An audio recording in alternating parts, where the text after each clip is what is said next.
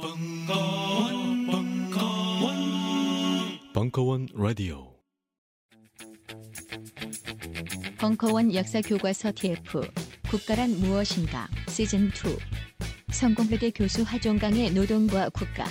일부. 2016년 1월 18일 강연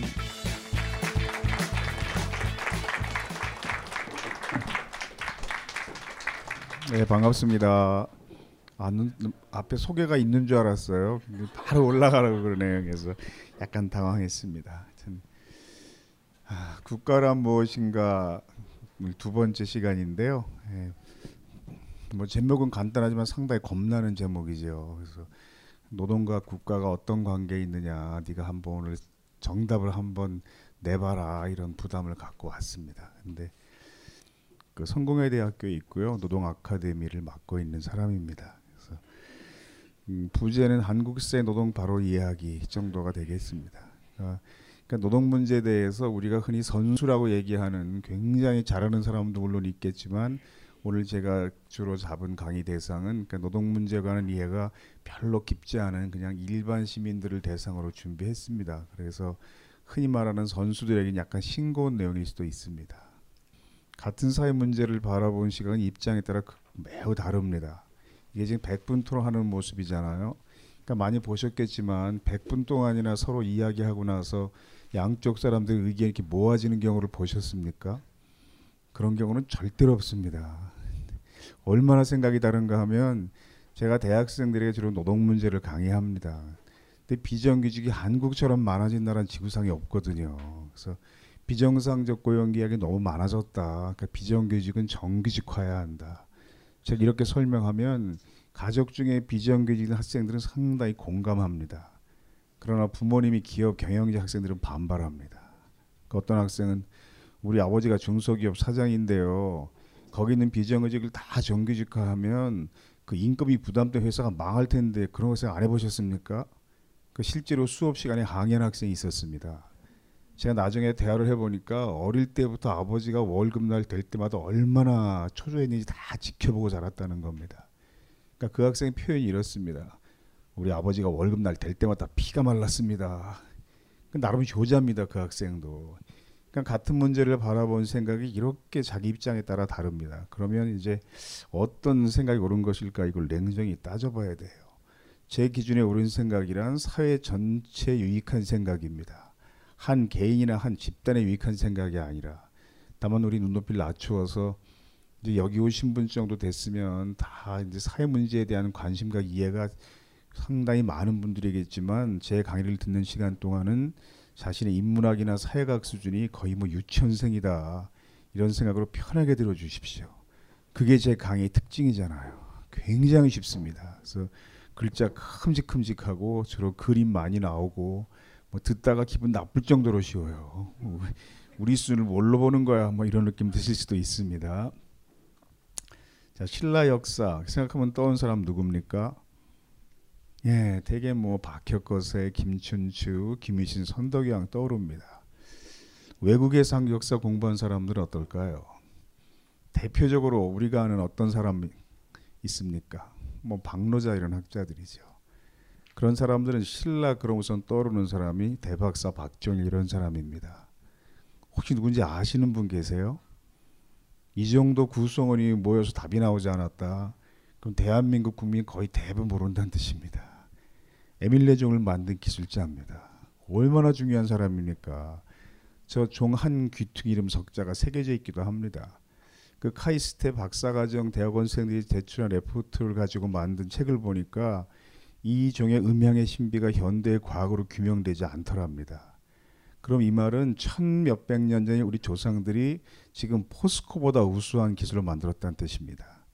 얼마나 소리가 아름다웠으면 샘물을 녹일 때 아이를 산채로 집어넣었다 이런 전설까지 생겼겠습니까? 그런데 그 레포트들 내용 중에 보니까 사람 성분이 없다는 건 밝혔더라고요. 인이 검출되지 않는다 뭐 이런 게 있습니다. 이런 걸 우리는 잘 모르지만 외국에서 한국 역사 공부한 사람들은 알고 있습니다. 교육이 어떻게 달랐기 때문일까요? 신라는 당시 첨단 산업인 청동 주요 분야에서 가장 우수한 기술을 갖고 있는 나라였다. 최고의 경제인 기술자에게는 대박사로 호칭을 부여했다. 기술자를 존중하는 제도가 우수한 기술을 가능하게 했다는 거죠. 그러니까 다른 나라 역사 이렇게 가르칩니다. 그 우리가 공부한 역사와 어떤 차이가 있습니까? 지배 세력 중심의 역사, 임금 중심의 정치사만 가르치는 것이 아니라 서민의 생활사, 노동의 역사를 매우 자세히 공부합니다. 즉 역사 속에서 평범한 다수의 삶이 어떠했는가가 중요하다는 거죠. 지금 대통령이나 재벌 회장이나 물론 이런 이런 사람들 물론 중요한데 그에 못지않게 우리 같은 존재의 삶이 어떠했을까도 중요하다는 겁니다. 조선 의학 생활사란 책이 얼마 전에 출판이 됐습니다. 상당히 평가가 좋습니다. 뭐 최초 의학생활 비사다 이런 평가들을 전문가들이 했습니다. 이게 무슨 뜻일까요? 카이스트 과학사 교수가 쓴 책이거든요. 우리가 조선 시대가 배경인 사극을 보면요. 주로 등장 인물들이 누굽니까? 왕이거나 왕족들이거나 사대부들입니다. 양반 계급들이 주로 많이 나옵니다. 아플 때 진료받는 장면도 볼 수 있습니다. 그러면 조선 시대 전체 인구 중에서 양반 계급이 몇 퍼센트쯤이었을까요? 역사 공부하신 분 초기에 한 2%쯤이었잖아요. 어떤 학자는 더 적게 보는 학자도 있어. 1.5%쯤이었다. 나중에 구한 말엔 좀 많아지죠. 막 매건매직 했을 때. 조선시대 한 말에 100명이 살고 있으면 그중에 양반이 한 2명뿐이었다는 뜻입니다. 그렇다면 그 사이 98%를 차지하고 있었던 농민, 천민, 상놈, 머슴, 노비 이런 사람들은 실제로 어떤 병을 앓았고 어떻게 치료했을까 그런 내용이 담긴 최초의 서적이 한국에 나왔다는 뜻입니다. 다른 나라에서는 이런 내용을 학교 수업 시간에 가르칩니다. 제도권 교육에서 가르칩니다. 그러니까 다른 나라들의 학교에서는 가르치는데 한국에서 가르치지 않는 내용이 있습니다. 한국사에서 공부 많이 했다고 잘난 척하는 지식 엘리트가 굉장히 취약하고 무식한 분야가 있어요. 어떤 분야일까요? 아주 쉽고 유치한 것부터 얘기해 보겠습니다. 세상을 바꾸는 시간 15분이라는 프로그램이 있습니다. 뭐와 비슷한 프로그램이에요? 예, 전 세계 지성인들이 가장 많이 본다는 유튜브, 뭐 테드와 비슷한 프로그램인데 나름 성공했잖아요. 다양한 사람들이 출연하고 있습니다. 저도 출연했습니다. 요맨 마지막이 접니다. 이걸 짬낼 때 유심히 보면은요, 이게 제목은 세상을 바꾸는 시간인데 주로 강사들이 한 이야기는 거의 대부분 자기를 바꾸는 내용들입니다. 주로 자기 개발하고 마인드 컨트롤하고 자아 성찰하고 가족 간에 잘 소통하고 사랑하고 물론 다 좋은 내용들입니다. 근데 정작 세상을 바꾸는 내용을 강조하는 강사는 거의 없어요. 특히 불의한 세력과 맞서 좀 사회를 정의롭게 바꿔야 한다든가 강사가 주장을 할 때 우리 사회를 지배하고 있는 힘있고 돈 많은 사람들이 기분 나빠할 만한 내용을 이런 곳에 나와서 말하는 강사는 별로 없습니다. 그러니까 쉽게 말하면 이런 곳에 나와서 삼성이 싫어할 만한 내용을 말하는 강사가 별로 없어요. 다름답고 좋은 내용이지만 지나치게 개인적인 성공 가르치는 가치관에 치우쳐 있다는 거죠. 그러다 보니까 열심히 공부한 학생이나 성실한 직장인들 중에도 개인적 성공에 사회 구조를 변화시키려는 관심을 갖지 않은 경우들이 많습니다. 근데 문제는 한국 사회는 그런 사람들이 너무 많다는 거죠. 다른 사회와 비교할 때. 돈 버는 게 물론 중요합니다. 다 출세하고 싶어 합니다. 이게 나쁜 것은 아닙니다. 그렇지만 사회 구성원의 99.9% 이상이 그 인생 목표를 전부 그쪽에 맞추고 살아가는 이건 결코 정상적인 사회는 아니죠. 그런데 그 희귀한 나머지 0.1%가 이런 곳에 모이는 거예요. 지금. 그래서 여러분들에게 할 필요 없는 얘기를 제가 지금까지 한 겁니다. 어찌 보면. 그러니까 이런 인문학 프로그램들은 그런 문제점이 있잖아요. 들을 필요 없는 사람들이 계속 듣습니다. 정작 들을 사람들은 안 듣습니다. 그러니까 이런 강의는 일베나 어버이연합이 좀 들어야 돼요. 평생 안 듣습니다. 그 사람들은. 그 노동조합 이제 산별 연맹에서 임투 워크숍을 했습니다. 몇 년 전에. 그 노동조합 위원장이 한 120명쯤 와야 돼요. 근데 한 70명 정도밖에 안 온 겁니다. 그 연맹 위원장이 인사말 하면서 막 화를 냈습니다. 어, 이따위 정신 상태 정신 상태로 올해 임투 승리할 수 있겠습니까? 막 화를 내는데 한 위원장이 손을 번쩍 들더니 아 그런데 와인은 우리한테 화를 냅니까? 다 웃고 막 이제 지나갔어요. 뭐 오늘도 좀 비슷한 상황이긴 합니다. 각 나라들의 중산층 또는 중간 계층에 관한 정의, 또 미들 클래스, 또 뿌띠 부르주아지라고 얘기하죠. 한국은 대개 이런 사람들입니다. 부채 없는 30평대 아파트, 월급 500만 원 이상. 아마 여기 오신 분 중에 여기 해당되는 사람은 극히 적을 거예요. 영국은 어떤 사람들을 중산층 또는 중간 계층이라고 할까요? 이런 사람들입니다. 페어 플레이를 할 것, 자신의 주장과 신념을 가질 것, 약자를 두둔하고 강자에 대응할 것. 프랑스는 이런 사람들입니다. 이제 학문과 예술의 사, 나라라 좀 또 다르죠. 외국을 하나 정도 구사할 것. 남들과 다른 맛을 낼 수 있는 별미 하나 정도는 만들어 손님 접대를 할 줄 알 것. 부자들의 천국이라는 자본주의 모순이 가장 심한됐다는 미국도 이렇습니다. 그 우리하고 너무 다르잖아요. 그 우리 이제 그런 사회 속에 태어나 살아왔으니까 이 차이가 좀 안 느껴지는 거죠. 낮은 목소리한 다큐멘터리가 있습니다. 그러니까 변영주 감독이 위안부 어르신들하고 몇 년을 살며 찍은 감동적 기록입니다. 극장 상영도 했고 해외 영화제에서 굉장히 좋은 상을 많이 받았습니다. 요즘 같은 시기에 정말 볼만한 다큐멘터리입니다. 화차도 병 감독 작품이죠. 다행히 히트했습니다. 오른쪽에 서 있는 분이 배영주 감독인데 뭐 제가 몇 번 만나봤는데 키가 저보다 한 뼘 이상 크신 분이에요. 제가 성공회대학교 노동대학 커리큘럼을 짜면서 강사로 초빙했습니다. 그래서 지금 배영주 감독이 성공회대학교 노동대학 와서 수업하는 모습이에요. 근데 이분이 요 무렵 부설수에 올랐잖아요. 프레시안하고 인터뷰를 했는데 이렇게 말한 겁니다. 아프니까 청취자리에 책을 써서 먹고 사는 사람들은 쓰레기란 생각을 한다. 이렇게 말해버린 거죠. 아마 이 책이 한국의 청년 대학생들이 가장 많이 읽은 자기개발서일 겁니다. 이분이 쓰신 유명한 책이 한 권 또 있죠. 뭡니까? 네, 천 번으로 아파야 어른이 된다. 이 책들이 한 400만 부가 팔렸대요. 그래서 김난도 교수가 공개적으로 항의했습니다. 내가 왜 쓰레기입니까? 그 말 듣고 잠이 오지 않았습니다. 그래서 병 감독이 또 공개 사과를 했어요. 아, 표현이 좀 지나쳤습니다. 죄송합니다. 이 기자들이 저도 인터뷰했습니다. 그래서 1년 몇 개월 전에 프레시안 메인 화면에 제 인터뷰 기사가 며칠 동안 떠 있었는데 뭐 그걸 보신 분은 전혀 없는 표정들이시지만 근데 기자들한테 제가 이 이야기를 하니까 그 기자들이 또 뭐라 그러냐 하면 아유 그때 그 인터뷰 기사가요 그분이 욕설을 워낙 세게 하셔서요 다 부드럽게 고쳤었는데 문제가 됐어요. 그러면서 실제로 인터뷰할 때는 그 쓰레기 앞에 한 글자가 더 있었대요. 굳이 뭐 어떤 글자인지 제가 제 입으로 말하지는 않겠습니다. 물론 이게 심한 편인 건 맞아요. 그런데 병 감독이 이 책에 어떤 문제점 그렇게 신랄하게 비판했겠습니까? 지금 여러분의 자녀나 동생들이 다니고 있는 공립고등학교는 한 반에 학생이 한 30명 정도 됩니다. 우리 때 60명, 70명이었으니까 상당히 줄었습니다. 그러면 전국 통계를 냈을 때 그 30명 중에 뭐 대학을 가든 안 가든 나중에 대기업이나 공기업에 정규직된 학생이 몇 명 나올 것 같습니까? 한 명 나옵니다. 이게 한국 사회입니다. 오늘 10명이 취업하죠. 그중 8명이 비정규직입니다. 이렇게 심각해진 나라가 없어요. 지구상에. 그러니까 지금 고등학교 한 반 30명 중에 29명은 자신들을 가르치는 교사처럼 절대로 될 수 없습니다. 근데 이런 책들의 문제점은 이런 현실을 그대로 둔 채 열심히 노력해서 그한 명이 되라 이것만 계속 가르치는 거죠. 우리가 이렇게 모여서 하는 활동은 인문학이라는 것은 29명도 같이 행복한 사회를 만드는 일이고 이게 충분히 가능하잖아요. 마음만 먹으면. 송곳이라는 드라마가 있었습니다.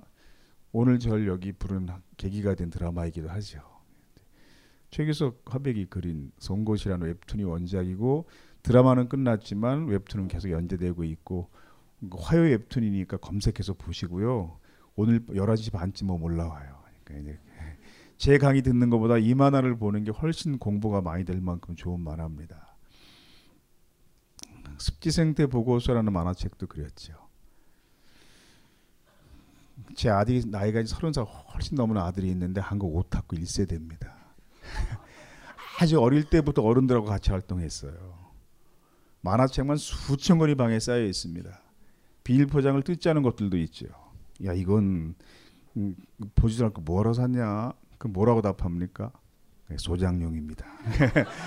그런 아들이 한 명 있습니다. 우리 아들 방에 한쪽 벽입니다. 한쪽 벽만 찍었어요. 제가 네, 전부 만화책입니다. 왼쪽 밑에 칼도 한 자로 보이죠? 여기 어, 아주 어릴 때 코스프레 할 때 쓴 칼인데 바람의 검심 켄신 할 때 쓴 칼입니다. 뭐 그렇다고 이상한 사람은 아닙니다. 지극히 정상이고 착하고 나름 공부도 꽤 하고 다만 많아요. 엄청 죄가 깊을 뿐이죠. 제가 우리 아들 보고 아 오덕이 이상한 사람 아니구나 깨달았어요. 그래서 나름 존경할 만한 측면이 있는 사람들입니다. 근데 한국 오타쿠인 제 아들 인정하는 최고의 한국인 만화가는 최규석 작가입니다. 강풀, 강도하, 주호민, 윤태호 다 훌륭하지만 한국은 최규석이에요. 그 정도의 데생력과 사회성 동시에 같은 작가 전 세계적으로 없습니다. 이렇게 얘기하는데 이런 만화책들을 그린 사람입니다. 학교 도서관에 몇 권씩 있는 굉장히 좋은 책이죠. 이 만화책은 부제가 리얼 궁상 만화잖아요. 상당히 가난한 청년들의 이야기를 재밌게 풍자한 작품인데 드라마도 만들어졌습니다. 드라마를 보니까 이 가난한 청년들이 라면을 끓여 먹는 장면 나오는데 그때 라면 냄비의 받침대가 바로 이 책입니다.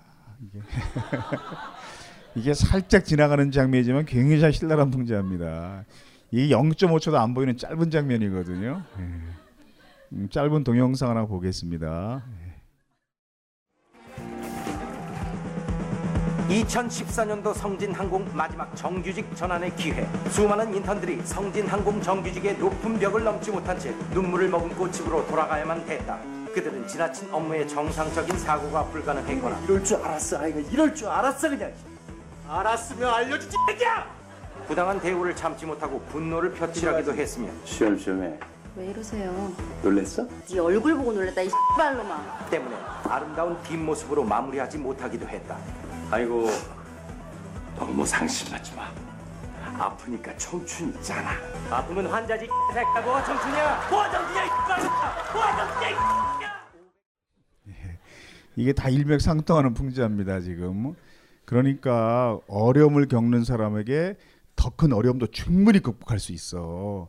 이렇게 계속 용기를 주는 게 올바른 교훈이긴 한데 계속 그것만 가르치면 그 고통을 극복하지 못한 사람들은 불행하게 살아도 그게 용납이 되는 사회가 돼버리거든요. 그러니까 평범한 다수도 행복한 사회 이게 좋은 사회죠. 사회 문제를 개인의 차원이 아니라 사회 전체의 구조 속에서 보자는 겁니다. 왼쪽 여성은 아시겠지만 청각 장애인 음악가입니다. 이블린 글렌이 소리가 들리지 않는 사람이 20여 년 동안 초인적 노력으로 음악가로 성공했습니다. 연주할 때 모습인데 왜 무대 맨발로 올라갔습니까? 아시죠? 바닥의 진동으로 듣기 위해서 발바닥에 떨림으로 음을 듣는 사람이니까 얼마나 훌륭합니까? 그렇지만 장애인들 중에서 이렇게 초인적 의지로 성공하는 사람은 사실 극소수에 불과합니다. 이건 거의 몇 백만 명 중에 한 명이 해낼 수 있는 일이잖아요. 그러니까 이분이 훌륭하지 않다는 것이 아니라 저런 방식만 계속 가르치면 평범한 대다수 장애인들이 인간답게 살아갈 수 있는 사회는 불가능해진다는 겁니다. 그러니까 더욱 중요한 일은 저렇게 뛰어난 의지와 능력 있는 사람뿐 아니라 평범한 사람도 인간답게 살 수 있도록 이 사회의 구조를 그렇게 바꾸려고 노력하는 이 오른쪽과 같은 삶을 선택하는 사람도 우리 사회는 필요하다는 거죠. 저 둘 중에서 누가 더 훌륭하다 굳이 비교하자는 것이 아니라 이렇게 우리 모여 있는 이러한 활동은 이 둘 중에 오른쪽과 같은 선택인 겁니다. 만약 오른쪽과 같은 삶을 선택한 사람들이 없었다면 이런 각종 장애인형 시설들이 아직까지 없었을 겁니다. 물론 이건 문제가 지금 상당히 많은 시설이긴 해요. 사회 문제를 구조적 관점으로 보자. 제 강의 전체를 관찰하는 상당히 중요한 원칙입니다. 제가 대학 수업할 때는 이 구조적 관점이라는 개념 하나에 대해서만 학기 첫 수업 3시간 동안 설명해도 시간이 모자랍니다. 왜 그럴까요? 한국 사회에서는 초중 고등학교 제도권 교육 과정에서 그러한 가치관이 거의 형성되지 않은 채 그냥 대학에 오잖아요. 자본주의 노동운동이 구조적으로 정당유를 자신만의 독창적 방식으로 자유롭게 설명하시오. 제가 냈던 중간 시험 문제입니다. 대학생들에게 이런 문제 아주 싫어합니다. 학생들이 자유롭게 쓰라는 걸 두려워합니다. 나름 열심히들 썼어요. 한 학생이 답안지에 그림 하나만 덜렁 그려 놨습니다. 무슨 뜻일까요? 제가 만점 준 답안입니다. 숲에 보면 큰 나무도 있고 작은 나무도 있습니다. 그런데 큰 나무는 그 나무의 마음이 아무리 착해도 작은 나무에게 어떤 존재이겠습니까? 빛을 가리는 존재가 될 수밖에 없다는 거죠. 그러니까 이러한 현상을 사회학 처음 공부할 때 이제 구조적 모순이라고 표현하잖아요. 그런 뜻입니다. 그런데 왜 이 그림이 노동운동의 정당성을 뜻하는 것일까? 노동자가 피고용자 직장인이 임금 인상을 요구하는 것이 정당한 이유는 그 노동자의 교양이나 인품이 경영자 자본가들보다 훌륭하기 때문이 아니라 현대 산업 사회가 이 자본주의가 이런 모순된 구조를 가지고 있어서 숲의 작은 나무가 자기 키를 더 키우고 싶은 노력이 정당한 것처럼 노동자가 행복한 삶을 추구하는 권리 확장 요구가 구조적으로 정당한 면이 있다는 뜻입니다. 교양 인품이 중요하지 않다는 것이 아니라 단체 교섭하는 모습입니다. 한쪽은 노동자 간부들, 한쪽은 경영진들입니다. 어느 쪽이 노동자 간부들입니까? 왼쪽입니다. 벌써 외모에서 확 구별돼요. 오른쪽에 앉은 경영진이 한결 인상이 멀끔한 편입니다. 보면 양쪽 사람들의 학력을 각각 평균내 보십시오. 어느 쪽 사람들의 학력이 높겠습니까? 오른쪽 사람들의 학력이 훨씬 높은 편이죠. 그렇다고 해서 왼쪽에 있는 노동자들의 거칠고 투박한 주장이 오른쪽에 있는 경영자 자본가들의 세련된 주장보다 정당하지 않다. 이렇게 볼 수는 없다는 겁니다. 제가 경영인 대상 강의도 가끔 합니다. 어떤 대기업체 이사 교육은 일주일에 한 번씩 한 두 달을 했어요. 이사가 수백 명입니다. 그 현대자동차 그룹입니다. 계열사까지 다 합치면 양재동 현대차 본사 사옥에 강의하러 갔던 날은 제 도착 시간에 맞추어서 그 본사 현관 앞에 부장 한 명, 과장 한 명, 그리고 그 대신 주차 시켜 주겠다고 운전기사까지 세 명이 나와서 부동 자세로 서서 저를 기다리고 있습니다. 제가 시민단체나 노동자 강의를 백날 다녀봐야 그런 데 못 봤습니다. 그렇다고 그들이 더 정당합니까? 그렇지 않잖아요. 제가 한 기업체 임원들 대상으로 강의하러 갔습니다. 오전에 강의하고 식사하고 와서 오후에 세미나 진행하는 일정입니다. 식사 마치고 왔더니 비서가 상냥하게 안내합니다. 양치 안내 드리겠습니다. 양치도 안내까지 하나 따라가 봤어요. 화장실 들어가니까 이제 깨끗한 사기 접시 위에 아마 임원용 화장실 거예요. 왜냐하면 임원들은 엘리베이터도 따로 타는 회사들도 많잖아요. 새칫솔 새치약이 포장도 뜯지 않은 채 가지런히 놓여 있고 강산인용계 편말이 붙어 있습니다. 제 양치 다 끝날 때까지 비서가 입구에 서서 다른 사람 못 들어오게 통제합니다. 아 지금 강산 양치 중이십니다. 이렇게 말해서 제가 얼마나 마음이 불편했겠어요 그 대우 받으면서. 근데 그러한 대우를 태어날 때부터 받는 사람들이 있습니다. 흔히 말하는 금수저들이죠. 제가 몇 번 겪어보고 깨달았어요. 라면 상무 사건이나 땅콩형 사건은 반드시 발생한다. 이건 한국 사회에서. 저한테 대우 잘해줬다고 강서료 많이 줬다고 그들이 더 정당합니까? 그렇지 않잖아요. 되게 그런 사회 지도층 인사들 대상으로 하는 강의는 정확하게 정시 시작하고 강의장에 들어오면 앞자리부터 차곡차곡 앉습니다. 노동조합이나 시민단체 강의는 거의 정시에 시작할 때가 거의 없고 강의장에 들어오면 저 뒷자리부터 앉습니다. 그 여긴 거의 정시 시작한 거예요. 그리고 나 앞에부터 앉아 이게 좀, 좀 이상한 데입니다. 여긴 좀. 그러니까 여러분 좀 이상한 면이 있잖아요. 보면 이게 무슨 종교 집단 같은 이런 열기가 있는 곳이잖아요. 이게 자동차에서 노동자 교육할 때 모습이에요. 앞쪽에 아무도 안 앉습니다. 관리직 엔지니어 사원들입니다. 그렇다고 해서 이런 노동자들, 사회적 약자들, 풀뿌리 활동가들의 좀 예의 없어 보이는 그런 모습들이 사회 지도층, 경영자, 자본가들의 아주 교양 있는 모습보다 정당하지 않다. 이렇게 볼 수 없다는 거죠. 이걸 잘 체계한 개념이 노동상권입니다. 왜 노동상권이 여기서 튀어나올까요? 아시겠지만 헌법이 보장한 세 가지 권리입니다. 노동자들에게 보장돼 있는 단결권, 단체 교섭권, 단체 행동권입니다. 이건 좀 살벌한 권리입니다. 단결권, 노동자는 자신의 이익을 위해 조직을 만들 권리가 있다. 그런 뜻입니다. 그 조직이 노동조합이죠. 단체 교섭권, 노동자는 한꺼번에 같이 갈 권리가 있다. 상당히 위력적입니다. 단체 행동권, 이건 좀 말이 안 되는 권리입니다. 노동자는 그렇게 요구하다가 그 요구가 받아들여지지 않으면 막대한 손해를 발생시키며 파업할 권리가 있다. 그런 뜻입니다. 아니 이런 권리가 어디 있습니까? 그러니까 노동상권을 초등학생 인문학 버전으로 간단히 정리하면 노동자들은 자신의 이익을 추구하며 타인에게 손해를 끼칠 권리가 있다. 그런 뜻입니다. 좀 이상하잖아요. 근데 공익성 전제 단서 규정이 없습니다. 철도 노조가 파업한 적 있죠. 벌써 2년쯤 됐습니다. 기억하실 텐데 양심적인 지식인들이 SNS에 어떤 것들을 그때 많이 썼냐 하면 내가 이번에 철도 노조의 파업을 적극 지지하는 이유는 임금 인상 등을 요구하는 이기적 목적의 파업이 아니라 정부의 민영화 정책에 정하는 공익적 목적을 추구하는 파업이기 때문이다. 이런 글들을 많이 썼어요. 제가 그 사람들을 만날 기회가 있을 때마다 항의했습니다. 당신 같은 사람이 그렇게 말하면 양심적으로 보일지 모르지만 그렇게 하면 임금 인상이나 고용 보장에 목숨 거는 노동자 투쟁이 부도덕해진다. 노동자의 투쟁이 자기 이익을 추구해도 정당한 거요.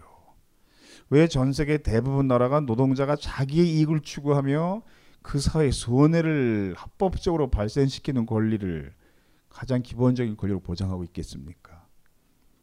자본주의가 한 300년 정도 진행되는 과정 속에서 노동자 계급에게 그러한 권리를 보장하는 것이 많은 시행착오를 겪을지라도 결국 사회 전체 유익하다. 이것이 여러 가지로 검증됐기 때문인 겁니다. 우리 이걸 가르치지 않은 거죠. 기아차 공장의 고사마 형성이 실습을 나왔는데 어, 주 58시간 근무했다는 겁니다. 물론 회사 주장은 좀 다르긴 합니다. 40시간 시대잖아요, 지금. 한 달간 추가 근무 100시간 뇌출로 쓰러졌습니다. 2011년 12월 사건입니다. 이 학생이 쓰러지고 2년 넘을 때까지도 의식 회복이 안 됐어요. 이런 사건이 왜 발생할 수밖에 없을까 여러 가지 분석을 해봤습니다.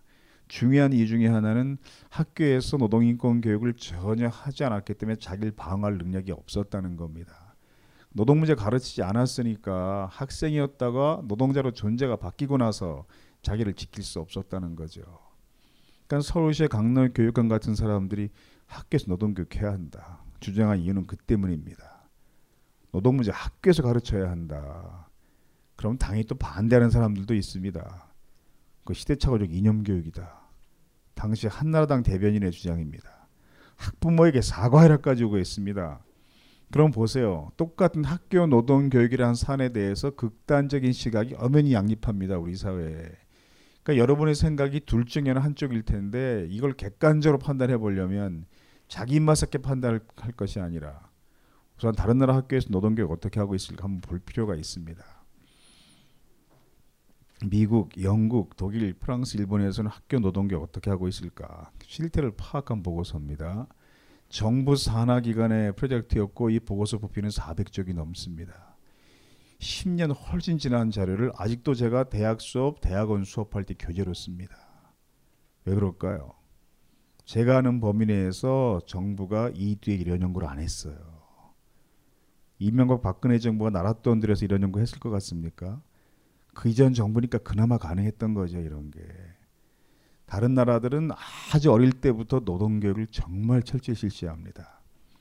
이 동영상은 주로 이제 초등학생 연령층에게 사회적 약자의 단결이 왜 필요한가, 자본가의 맛에는 노동자의 단결이 왜 필요한가 설명하는 동영상인데 우리가 모두 초등학생 저학년을 생각하고 같이 보겠습니다. 제 강의가 좀 그렇다고 그랬잖아요 수준이. 예, 얼마나 쉽습니까? 뭐 설명이 필요 없잖아요. 예, 독일 초등학교 교실 풍경입니다. 뭐 하는 모습 같습니까? 아까 본 사진과 비슷하죠? 예. 독일 초등학교에서는 1년 동안 대략 6차례에 걸쳐 모의 노사교섭 수업을 진행합니다. 초등학생 때부터 경영자 역할도 맡아보고 노동자 역할도 맡아보면서 미래 사회에 대비합니다.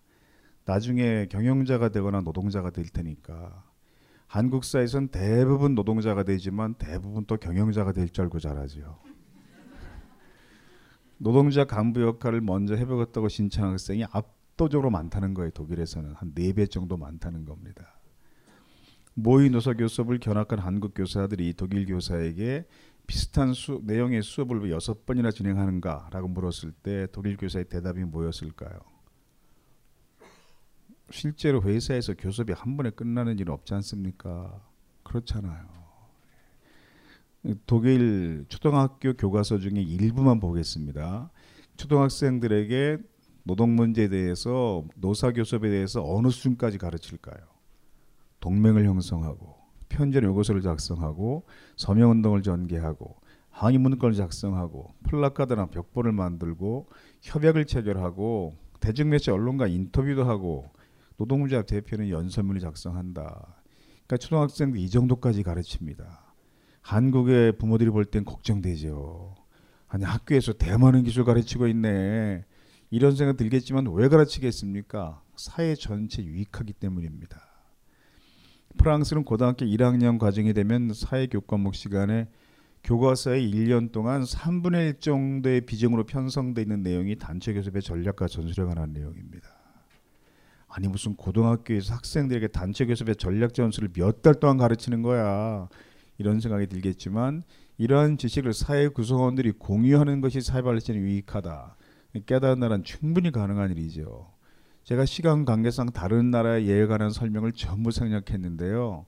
한국처럼 학교에서 노동교육하지 않는 나라는 거의 없습니다. 우리가 짐작할 때 이런 교육을 가장 하지 않을 것 같은 나라들이 있습니다. 어딥니까? 일본, 미국 이런 전형적 시장 경제 자본주의 국가들이죠. 그 나라들도 다 가르칩니다. 그러니까 미국 사회 교과목 교과서에는 대개 그 중학교 교과서에 노동운동사라는 단원이 있고요. 미국 노동운동사에서 성공한 파업과 실패한 파업들이 자세히 분석되어 있습니다. 우리 역사 교과서에 노동운동사 단어 자체가 없어요. 우리는. 그러니까 한국 사회에서 노동자 인식은 매우 부정적입니다. 수배전단입니다. 인상착이 뭐라고 써 있습니까? 노동자풍이라고 써 있습니다. 노동자란 단어를 막 이런 용도로 씁니다. 굉장히 많습니다. 이런 거 찾아보세요. 우리가 이런 사회 태어나 살아온 겁니다 지금. 그러니까 여기서나 제가 노동자 이럴 때 거부감이 안 느껴지지 다른 데 가서는 그냥 노동자 이 용어 사용하는 것만 가, 자체로 거부감 느낄 수 있어요 사람들이. 근로자 노동자 어떻게 다를까요? 사전 한번 검색하면 금세 알 수 있습니다. 근로자 설명이 짧고 간단합니다. 노동자 복잡하고 자세합니다. 같은 사전 검색한 결과입니다. 물론 사전마다 다 똑같지는 않지요. 노동자란 단어에 새긴 설명 속에 부정적 의미가 있나요? 전혀 없습니다. 그러니까 현대 산업 사회에서 자본주의 사회에서 피고용자 직장인 임금 생활자를 표현하는 정확한, 정확한 용어는 노동자입니다. 그런데 근로자 그럼 어떤 느낌이 듭니까? 어감이 근면하게 일하는 사람 이런 느낌이 들어요. 노동자 이건 약간 사회과학적 계급적 성격이 있어서 자기 권리 주장하는 사람 이런 느낌도 드니까 이 단어가 배격당하는 겁니다. 오래전 국회에서 한 국회의원이 노동부 장관을 근로부 장관 이렇게 불러본 적이 있습니다. 노동부 장관이 나는 근로부 장관 아니고 노동부 장관입니다라고 답했어요. 남재 씨가 노동부 장관일 때입니다. 그 국회의원이 그런데 노동절이 아니고 근로자 날입니까?라고 되물었죠. 모든 한자권 나라들이 5월 1일을 노동절로 표기합니다. 대한민국 정부는 고집스럽게 근로자 날로 표기합니다. 그 한국처럼 근로자 노동자 이 두 단어를 구분해 놓고 근로자 온건한 표현 노동자 약간 불순한 표현 이런 이상한 정서는 지구상에 대한민국밖에 없어요. 한국처럼 노동이라는 단어를 부정적으로 바라보는 사회는 없습니다. 신기한 현상이지요. 학교에서 노동 교육하는 다른 나라들의 노동자 인식 어떨까요? 이름, 이 사람 직책이 뭔가 보십시오. 대사관의 부대사입니다. 그런데 노조에 가입할 수 있다는 겁니다. 즉 프랑스는 부대사도 스스로 자기를 노동자로 인식하고 다른 사람도 그 사람을 노동자로 본다는 뜻입니다. 핀란드 차관이 한글 방문했다가 놀란 말을 했습니다. 촛불 집회가 한창일 때였는데 나도 노동자 버립니다. 그러니까 유럽에선 차관도 공무원 노동조합에 가입한다는 겁니다. 차관이 자신의 계급 정체성을 노동자로 인식하고 다른 사람도 그 사람을 노동자로 본다는 뜻입니다. 아 국가의 공인된 노동자다. 피터 존슨 핀란드 규정협회 회장이 하는 말입니다. 핀란드는 교원 노조와 교장협회 사이가 아주 좋다. 보통의 교장들은 대부분 교원 노조에 가입해 있다. 나도 그렇다. 그러니까 유럽에서는 교장 선생님도 전교조에 가입합니다. 영국엔 교장 노조가 아예 따로 있습니다. 이 말은 교장도 자기를 노동자로 인식한다는 뜻입니다. 우린 도저히 상상할 수 없는 일인데 이게 어디에서 온 차이겠습니까? 어릴 때부터 학교에서 노동 문제를 잘 가르친 나라와 전혀 가르치지 않은 채 언론 등을 통해서 왜곡된 시각만 수십 년 동안 주입된 나라의 차이인 거죠. 물론 다른 원인도 또 있지만 대부분의 선진국들은 경찰 노동조합이 있습니다. 그러니까 이런 얘기를 들으면 우리 또 어떤 걱정을 합니까? 아니 그럼 도둑은 누가 잡나? 훨씬 더 잘 잡습니다. 우린 그 메커니즘 이해할 수 없는 거죠. 이건 캐나다 경찰 노동조합이 정부의 항의의 표시로 그 유니폼 바지를 우스꽝스럽게 입는 운동을 벌였을 때 모습입니다. 이건 한 달 정도밖에 안 된 따끈따끈한 사진인데 프랑스 경찰 노조가 파리 시내 집회를 했습니다. 아주 경찰답게 이렇게 막 연막탄 피워가면서 했습니다. 집회하다가 근무 교대 시간이 되잖아요. 근무 서던 경찰과 집회하던 경찰이 서로 자리를 바꿉니다. 이렇게. 안녕하세요. 용산에서 가장 믿음 가는 조립 PC 전문 업체 컴스테이션의 이경식입니다. 당장이라도 사용하고 있는 컴퓨터를 들어다 던지고 싶을 때 그럴 때를 대비해 저희 컴스테이션이 용산 선인상가 21동 1층 130호에서 기다리고 있습니다. IT 강국에 걸맞게 믿을 만한 조립 PC 컴스테이션이 신뢰를 바탕으로 그 기회를 제공해 드리겠습니다. 궁금하신 점은 문의 주십시오. 011-892-5568번입니다. 우주 최강의 만족스러운 서비스를 제공해 드리는 저희 컴스테이션이 늘 기다리고 있겠습니다. 딴지스에게 F1 같은 존재 컴스테이션은 조용한 형제들과 함께합니다.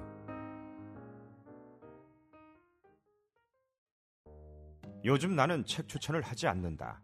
그래도 이 책은 추천하지 않을 수 없다. 나는 딴지일보 읽은 척 매뉴얼의 애독자였으니까. 이웃시민 고전은 직접 반려들어 읽는 게 가장 좋다. 그게 여의치 않으면 너부리의 읽은 척 매뉴얼을 읽어라. 읽은 척 매뉴얼은 고전들의 뒤틀린 소개이자 색다른 비평일 뿐만 아니라 그 자체로 고전과 맞먹는 유사 고전이다.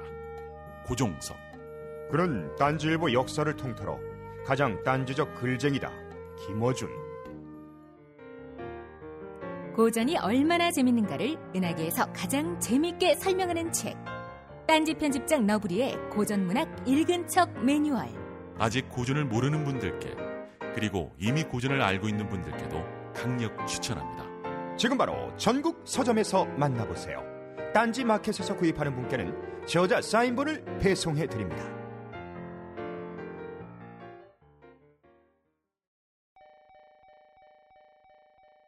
지금 딴지 마켓, 딴지 마켓행 열차가 들어오고 있습니다.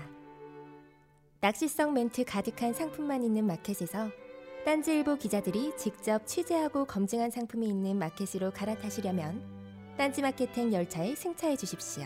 이 마켓은 저렴한 판매가를 지향하되 무리한 후리기를 하지 않아 판매자와 소비자 모두가 갑이 될 수 있습니다.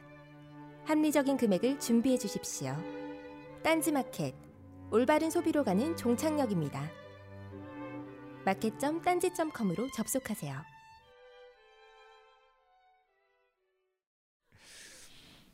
소방관 노조도 있어요. 아니 그럼 불은 누가 끄나? 훨씬 더잘 끕니다. 아시아 국가들 중에도 인도, 피지, 파푸아뉴기니 등의 소방관 노조가 조직돼 있습니다. 그러니까 우리가 노동조합 이해하는 수준이 이런 나라보다 훨씬 더 후진적이라는 거예요. 국제노동기구가 여러 차례 한국의 소방관 노조 합법화해라 공고하고 있습니다. 공무원 노조, 교사 노조도 여러 번이나 이런 공고 받고 나서 겨우 합법화됐습니다. 물론 당사자들이 열심히 투쟁한 덕이기도 하지요. 프랑스엔 판사 노조, 변호사 노조도 있습니다. 판사 노조가 있다는 말은 그 판사들 스스로 노동자로 인식하고 있다는 뜻입니다. 그러니까 한국의 노동자가 프랑스까지 가서 투쟁한 적이 있었는데 그때 찾아와서 법률 자문을 담당하는 노동자가 보니까 판사 노조 조합원이더라 그런 기사 내용입니다. 군인 노조가 있는 나라들도 있습니다. 그 우린 되게 또 아니 그 국방은 누가 지키나 그런 걱정부터 하겠지만 군인 노조가 있으면 군대가 훨씬 더 청렴해지면서 국방이 튼튼해집니다. 아, 우린 분단 국가 아닙니까? 남북이 대치한 좀 특별한 상황이잖아요. 이렇게 얘기하시겠지만 가장 모범적인 군인 노조가 독일 군인 노조입니다. 대표적인 분단국이었습니다. 그리고 군인 노조가 있는 대개 유럽 나라들은요 세계 대전을 두 번씩 치른 지역의 나라들입니다. 송거 드라마를 보면 구고신이란 등장 인물이 바로 이런 내용 설명하는 장면 나오거든요. 잠깐 보겠습니다.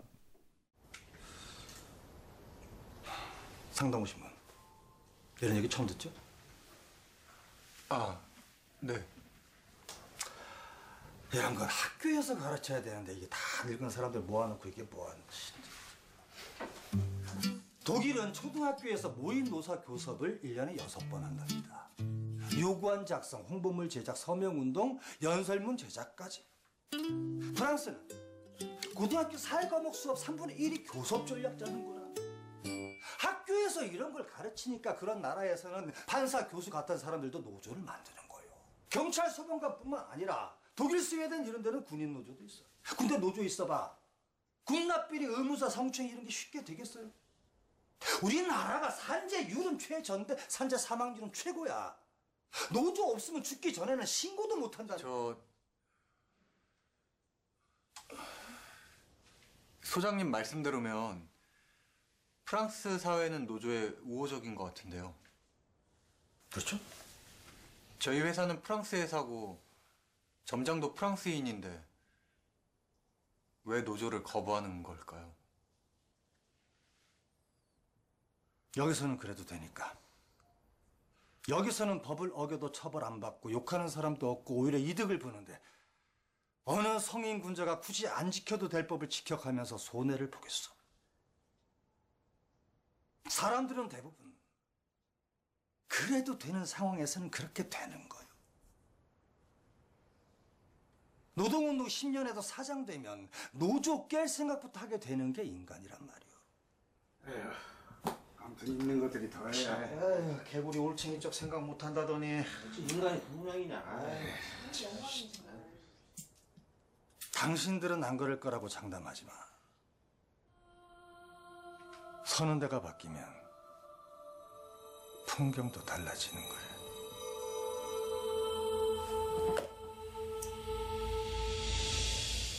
방금 나온 말이 송고 최고의 명대사잖아요. 제가 몇 번 해봤지만 저런 톤이 안 나오더라고요. 저는 그래서 역시 배우가 다르다 이런 생각했습니다. 그러니까 이런 장면들 나오니까 이제 송고 그것이 실제 모델이 하종강 교수다 이런 언론 보도가 몇 번 나왔고 또 인터뷰도 몇 번 했고 근데 제가 이제 에, 사실 그것이는 한 사람은 아니고 다 실제로 있었던 이야기를 모은 건데 여러 사람 이야기다 제가 계속 해명하고 있습니다. 그래서 최규석 작가랑 비교적 이야기를 많이 한 사람이 나일 뿐이지 내가, 내가 국어신년 이렇게 말할 수 없다. 제가 해명하고 있습니다. 네, 안내상 씨가 이 역할 맡고 정말 좋아했어요. 내가 젊었을 때 이루지 못한 꿈을 이 배역 맡으면서 이뤘다. 이렇게까지 표현했습니다. 이 배역도 어떤 배역도 맞지 않아도 상관없다. 이 원래 이 사람은 철저 운동권 출신이잖아요. 그래서 젊었을 때 뭘 했습니까? 광주미 면허원에 사제 폭탄을 설치해 자기 직접 만들어 가지고 그래서 9시 뉴스에까지 나왔어요. 근데 폭탄 얼마나 잘못 만들었는지 안 터졌어요 이게. 그래서 안 터졌으니까 우리가 이 사람 볼 수 있는 겁니다 지금. 제가 이제 평화학을 공부하고 박사학위를 받고 영국의 한 대학에서 평화학 그 강의하는 후배를 얼마 전에 만났습니다. 아 라디오 11 예전에 아나운서도 했고 그랬던 사람이다. 근데 음, 그 평화학 대학원 수업은요 전 세계에서 온 유학생들이 수업에 참여한대요. 음, 터키 크루드족 여학생이 자기 소개하는 시간에 그러더랍니다. 아버지는 징역 10년 살았고요. 어머니는 8년 살았고요. 삼촌은 20년인가 받고 아직도 감옥에 있습니다. 이런 얘기를 예서로 그냥 한다는 거예요. 이 얘기를 그냥. 근데 그런 얘기를 하면서 우리가 뭘 느꼈냐 하면 근데 우리가 20대 때 한국 사회가 그랬어. 그랬잖아요. 그래서 안내상 씨가 이걸 결행할 때 동조자들을 모으면서 최소 무기징역 각오한 사람만 와라. 그때 진짜 무기징역 각오했다는 겁니다, 이 사람. 그래서 이제 그때 공범이 누구냐면 또 영화배우 박철민 씨잖아요. 그 사람은 사, 그 사람 중앙대학교 학생회장이었고 안내상 연대 학생이었거든요. 박철민 씨는 사제폭탄을 세 개나 만들어 던졌는데 한 개도 안 터졌어요. 그러니까 뭐 그 사람들 지금 볼 수 있는 거죠. 아유, 참. 촬영장에 한번 와라 해서 가봤어요. 실제 국어신 오셨다고 막 같이 사진도 찍게 하고 분장실 앞입니다. 이거 중요한 건 이거죠. 그 옆에서 어떤 분이 찍어서 올린 사진인데요. 그 국어신 소장 실제 모델인 하정강 교수는 안내상보다 멋지시다. 예. 제가 이런 사람입니다. 예. 아, 이 사람이 슈퍼주니어 예성이에요. 근데 사람들이 막 이 사람이 실제 국어신 모델이야 막 그러니까 저한테 와서 저랑 셀카 좀 찍어도 돼요. 그래가지고 제가 예성이랑 셀카 찍은 사람입니다. 예. 제가 찍자고 한 게 아니고 그 예성이 찍자고 해서 찍은 거니까 여러분은 이게 별게 아니겠지만 청소년들은 거의 기절할 만한 일이죠. 이게 막 예. 잠시 웃자고 한 얘기고요. 예. 진화 학력이 높다고 해서 노동자 아니라고 생각하는 것은 한국 사회에서는 볼수는 매우 잘못된 인식이에요. 대학 졸업했다고 뭐 직책이 지금 높다고 노동자 아닌 것처럼 생각하는 사람들 어리석은 사람들입니다. 사회가 점차 발전할수록 노동자에 포함되는 개념 확장될 수밖에 없어요. 그러니까 대개 그 나라의 1인당 국민 소득이 얼마인가 이런 것으로 선진국을 구분하는데 저 같은 사람들은 그 사회에서 어느 직급까지 자기를 노동, 노동자로 인식하는가 뭐 주로 이런 걸 봅니다. 누굽니까? 네, 독일의 메르켈 총리입니다. 독일 내에선 보수파잖아요. 3인당에 맞서는. 총리가 되면서 이런 말을 했습니다. 기자회견 할 때. 할 수만 있다면 총리도 역사의 주인 노동자 계급 신분을 유지하면서 노동자 합비를 계속 낼 수 있으면 좋겠습니다. 무슨 뜻일까요? 독일은 장관까지 노조에 가입할 수 있습니다. 물론 다 가입하지는 않습니다. 그냥 장관 중에 노동자 정체성을 중요히 생각하는 사람들은 가입합니다. 그래서 노동부 장관은 거의 대부분 노동조합원입니다. 그러니까 이 말은 내가 장관급일 때까지는 역사의 주인 노동자 계급에 속할 수 있었는데 이제 총리가 되면 어쩔 수 없이 내가 지배계급에 속하는구나. 노동자 계급에서 탈락할 수밖에 없구나. 이런 섭섭한 마음이 든다는 거죠. 그 이해됩니까? 그 지배계급도 좋아해야지. 노동자가 중요하다. 이런 대중의 정서가 있다는 거죠. 노동자가 존중받는 사회에서나 가능한 정서입니다. 중학생들에게 노동자는 네모다 빈칸을 채보도록 했습니다. 뭐라고 썼겠습니까? 노동자는 덜 배운 자다. 노동자는 힘들다. 노동자는 득이 없다. 노동자는 거지다. 이 한국 사회에서 여기서 한 걸음만 나가면 만날 수 있는 대부분 사람들이 가지고 있는 생각입니다. 잘못된 생각인 거죠. 그래서 노동자 이런 단어를 들었을 때 머리에 떠오르는 개념이 아 이게 진실이 아닐 수도 있다. 내가 생각하는 게 의심을 품어야 그 다음에 진실이 보입니다. 비정규직이 858만 명이다. 몇 년 전에 지금은 900만 명입니다. 네, 이정우 교수가 참여정부 때 열심히 또 참여했던 사람이잖아요. 12월 초에 이런 칼럼을 썼더라고요. 비정규직이 한국만큼 많아진 나라는 지구상에 없다. 한국의 비정규직은 노동자의 50%로서 세계 1위다. 아마 2위는 최근 40%를 넘은 일본일 것이다. 유럽에서는 스페인이 30% 넘는 것으로 악명이 높다. 다른 나라들은 비정규직 비율이 10내 20% 불과하다 하는 겁니다. 한국은 너무 많아졌어요. 제가 설명할 시간이 없을 만큼 다양해졌습니다. 그런데 중요한 사실은 제가 처음 노동법을 공부했던 70년대 그 중반 정도만 해도 이 대부분의 직종의 노동자들이 거의 대부분 정규직이었습니다. 여러분이 양심적인 사장님이어도 비정규직이 필요할 때는 있습니다. 노동법상 사용 사유 제한 개념이라고 하는데 그럼 여러분이 양심적인 사장님이라고 가정해 하고 나서 생각해 보세요. 어떨 때 비정규직이 필요합니까? 출산이나 질병으로 잠시 자리가 비었을 때. 그다음 두 번째 단기로 존재했다가 사라지는 업무. 세 번째 업무 적응 기간이 필요할 때 이게 본래 인턴 제도의 취지입니다. 지금 변질된 거죠. 그러니까 예전에는 한국도요. 이런 경우들 외에는 모든 비정규직이 불법이었어요. 그 다른 나라들은 특히 유럽의 나라들은요 비정규직이 오히려 임금이 높은 경우들이 많습니다. 불리한 형태의 단기 계니까 더 줘야 한다는 거죠. 그래서 다른 나라는 비정규직이 자발적이에요. 스스로 원해서. 그러니까 한국도 어떤 대학 병원이 몇 달 교섭을 한 끝에 그 병원에 있는 파트타이머 간호사 약사들을 전원 정규직 전환시키는 합의를 했어요. 노사 단체 교섭을 통해서. 그런데 그걸 스스로 거부한 간호사가 있었습니다. 나는 파트타이머가 좋습니다. 난 욕심 없이 적기라고 살고 싶어요. 다른 나라는 비정규직이 자발적입니다. 근데 한국은 외환위기 이후에 기업의 인건비를 절약하기 위한 방식으로 비정규직을 모든 직종에 합법한 겁니다.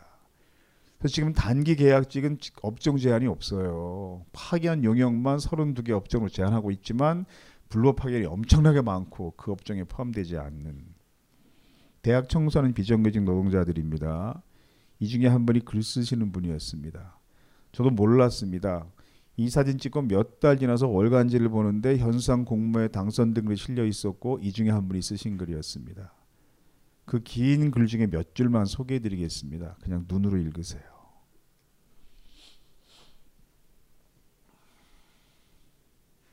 아, 외벽용 타일로 돼 있고 벽에 군데군데 뭐가 많이 묻어 있습니다. 왜 그럴까요? 본래 건물의 바깥쪽이었다는 뜻입니다. 건물 바깥 쪽으로 2층 계단이 돌출돼 나와 있으니까 그 밑을 이렇게 삼각형으로 막은 겁니다. 상당히 작은 공간이지만 정말 좋아했습니다. 야 눈치 안 보고 발 뽀득거리 생겼다. 환경미화들 파업할 때 제가 방문을 했었습니다. 30명이 쓰레기 때문에 푹 파묻혀 파업을 합니다. 근데 여기 보면요 보이실지 모르겠는데 그 쓰레기 더미 속에 앉아 열심히 필기하는 분 계세요. 뭐 열심히 적으시는 분이 있습니다. 이 이야기도 좋은 곳에 나옵니다. 그냥 만화로 볼게요. 드라마도 물론 나오긴 하지만 밥은 길에서 사발면으로 때우고 겨울에는 꽁꽁한 음식물 쓰레기를 삽으로 일일이 깨서 수거를 해요. 그렇게 쓰레기 국물 뒤집어 쓰고 볶기하면 수거차 세차까지 해야 일이 끝나. 그런데 샤워, 샤워장이 없어요. 차실 세차장이 있는데 몸실 샤워장이 없다고. 그러니까 30명이 그 먼지 구덩이 속에 하루 종일 일을 하고 끝나고 집에 갈 때는 수도꼭지 두 개에서 나오는 물에 세숫대에 물 받아 씻고 가야 되는 곳입니다. 한 달 반을 파업하니까 사장이 처음 나타났어요. 그 사장 얼굴 때 처음 봤습니다.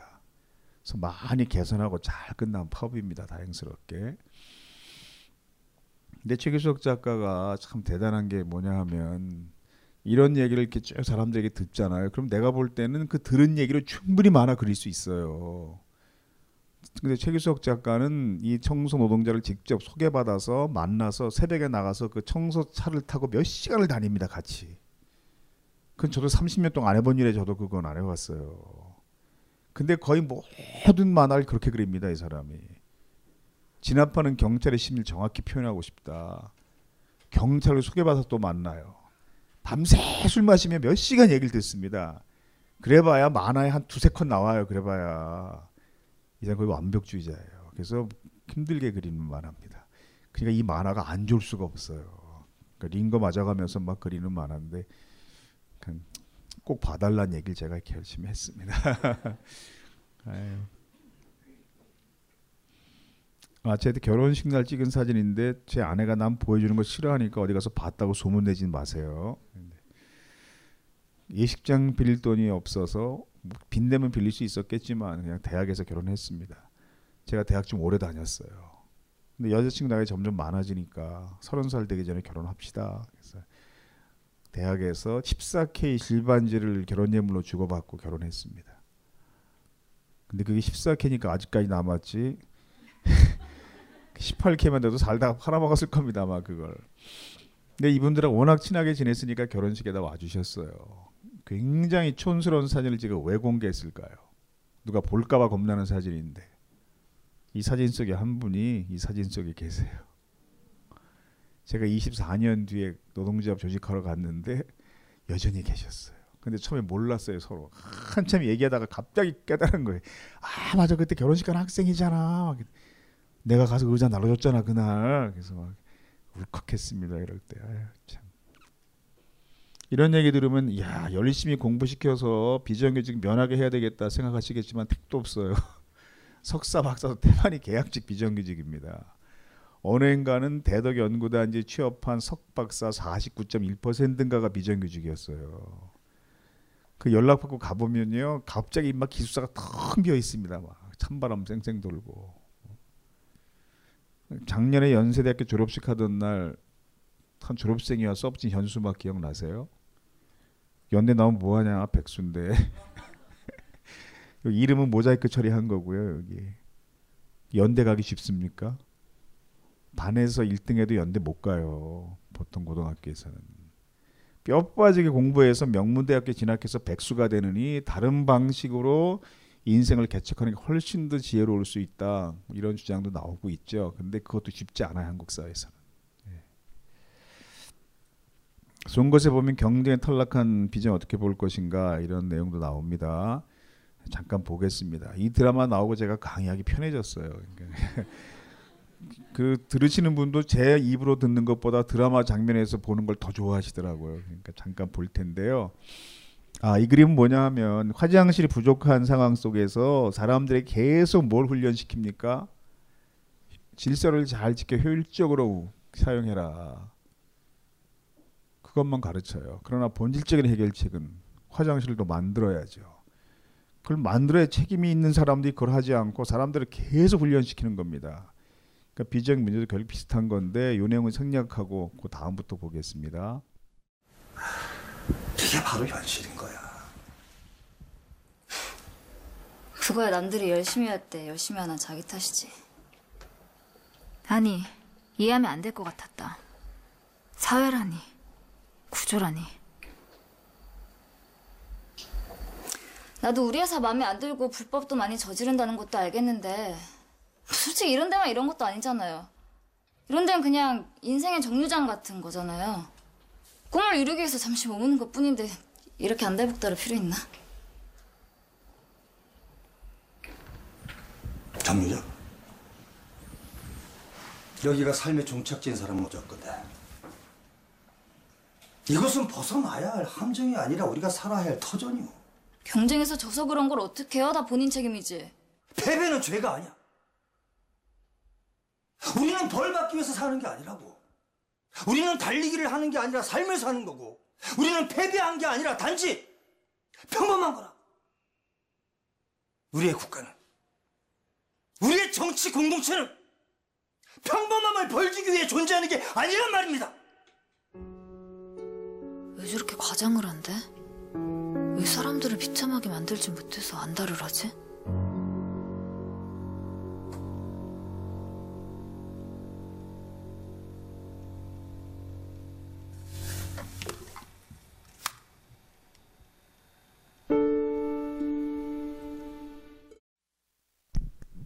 그렇게 생각하다가 어느 날 갑자기 문자 하나를 해고 통보받고 너무 억울해서 열심히 싸우게 된다는 노동운동 하게 된다는 그런 캐릭터잖아요. 근데 연기를 굉장히 잘해서 감독이 만화보다 드라마에서 비중을 상당히 높인 높아, 높여준 경우라고 하더라고요. 이게 실제 있었던 사건이잖아요. 어느 사건입니까? 기륭전자 사건이죠. 근데 오늘 답이 여기서 나왔어요. 우리의 국가는 정치 공동체는 평범한 사람을 벌주기에 존재하는 게 아니다. 근데 평범한 사람들이 마치 불행한 것이 당연한 것처럼 훈련받는 이건 올바른 국가가 아닌 거죠. 그러니까 이렇게 훌륭한 사람들이 남보다 행복하게 사는 것에 대해 제가 시비 걸 마음은 없어요. 그러나 이렇게 되지 못한 소년 소녀 가장도 인간답게 살 수 있는 사회. 그게 정상적인 사회인 겁니다. 그러니까 이건 아주 우습게 표현할 수 있는데 여러분의 자녀가 공부하지 않는다고 응? 얘네들 얘기 자꾸 해주면서 봐 얘는 서울대를 갔잖아. 얘는 다 자기가 밥하고 빨래하고 청소하고 서울대를 갔잖아. 너는 왜 내가 주는 밥 먹고 서울대 못 가는 거야? 그렇게 해서 그 아이들을 죄인 만들면 됩니까? 아니잖아요. 그러니까 우리의 국가는 이렇게 되지 못한 소년 소녀 가장도 인간답게 살 수 있는 사회를 만드는 그게 올바른 정치 공동체인 거죠. 신경 70%가 비정규 노동자이다. 한국 경제 저요소가 될 것이다. 누가 지적한 걸까요? 국제통화기금이 한국 정부에게 이걸 문서로 통보했어요 몇 년 전에. 이게 지금 80%로 는 겁니다. 오늘 10명이 취업한 8명이 비정규직인. 국제금융 자본이 걱정을 해야 할 만큼 한국의 비정규직은 너무 많아진 겁니다. 시장경제 범죄를 벗어나 버린 거예요. 그래서 기업 경영 방식이 지나치게 파편화돼서 지금 사회 전체 해로운 상황이 된 겁니다. 그런 사건 중에 하나가 이제 세월호 사건이에요. 그러니까 세월호 사건은 보다 본질적인 중요한 물론 문제가 있지만 정치적으로 그러나 비정규직 문자 밀접한 관련 있는 사건입니다. 아시죠? 세월호 승무원 29명 중 15명이 비정규직입니다. 핵심 부서는 70% 이상이 비정규직이에요. 출항 당일 채용돼 일단 제주도 갔다 온 뒤 계약하자는 말만 듣고 근로계약서 생산한 조기장도 있었습니다. 근로계약서는요. 요즘 편의점 알바 노동자들도 체결합니다. 조기장은 심지어 기간부 관리직입니다. 선장 1년짜리 계약직이죠. 조타수, 배를 직접 조종하는 사람들입니다. 마도로스 파일로트들입니다. 얼마나 중요한 사람들입니까? 6개월 내 1년짜리 계약직이었습니다. 이 말은 자기 직장에 애정을 가질 수 없는 구조였다는 뜻입니다. 일을 하다가 문제가 발견되면 이걸 개선해서 계속 일할 생각하는 것이 아니라 하루빨리 더 좋은 직장을 찾아 떠날 사람들인 겁니다. 기회만 생기면 누가 새로 집해도 마찬가지 상황인 거죠. 그러니까 세월호 사건은 노동자에게 정당한 임금을 지불하지 아니라는 비정상적 경영이 불른 비극이에요. 그런 성격도 있습니다. 그러니까 자본주의 경제는 기업이 좀 부담이 돼도 적정한 고용을 유지하고 정당한 임금을 지불해야 올바로 성장한다. 이 경제 ABC입니다. 이건 기업은 최소한의 그런 부담을 가져야 할 책임이 있는 겁니다. 그 능력이 안 되면 문 닫아야 되고 그게 오히려 시장 경제의 원칙에 부합하는 거죠. 그래서 인건비를 절약하는 것 외에 다른 경쟁력이 전혀 없는 기업들은 계속 살려도 봐야 국가 경제 유익하지 않아요. 이건 진보적인 경제학도 아니고 철저한 시장 경제 원리로 봐도 그렇다는 거죠. 그 박근혜 정부의 노동시장 구조개혁 중에 비정규직 문제가 있습니다. 노사정 대야합이죠, 사실은. 파견노동 확대하자. 32개 파견 허용 업종을 55세 이상 전면 허용하고 전문직 용접 주재등 뿌리산업 2개 업종을 추가하자는 겁니다. 그렇다면 파견 업종이 34개가 되는 걸까요? 32개, 2개 추가돼서 아닌 거 아시죠? 한국 표준산업 분류에는요 직업을 한국에 있는 모든 직업을 거기 다 망라하고 있는데 대분류, 중분류, 소분류, 세분류, 세세분류 다섯 단계로 구분하고 있습니다. 현재 32개 파견 가능 업종은 세분류 또는 세세분류 업종이에요. 이게 참여정부 때 좀 늘어나서 32개가 된 겁니다. 그래도 박근혜 정부에 추가하려는 두 개 업종은 대담하게 대분류 업종입니다. 대분류 업종 두 개에는 업종이 몇 개 들어가 있을 것 같습니까? 400개가 넘어요. 그러니까 지금 법안이 그대로 통과되면요. 400개 전문직 포함 900개 이상 거의 모든 직업에 파견 영역이 허용됩니다.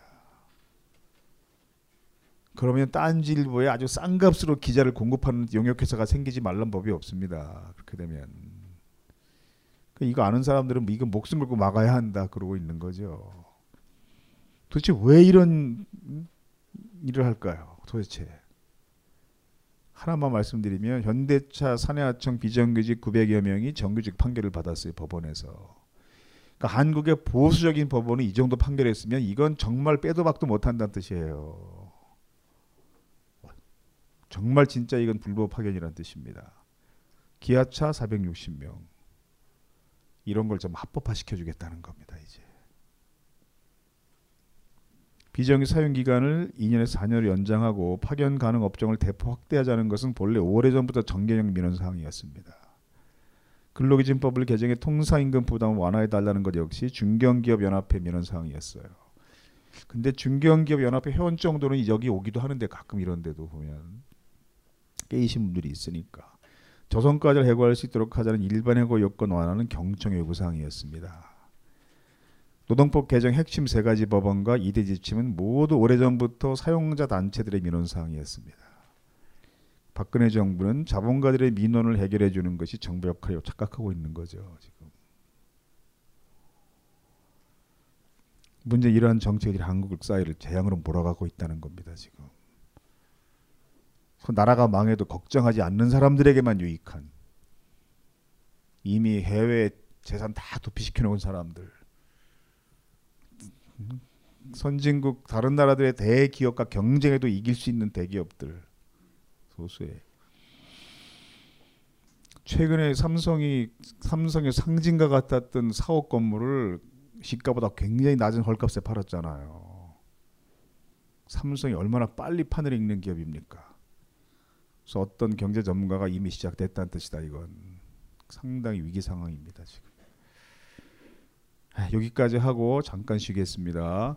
그 쉬시는 동안 2층에 올라가서 커피도 좀 마시고 매상 좀 올려야 된다고 그러시더라고요. 그러니까 커피 많이 사 마시고요. 10분 10분은 너무 짧다. 커피도 마시고 그러려면 15분 뒤에 정확하게 시작하겠습니다.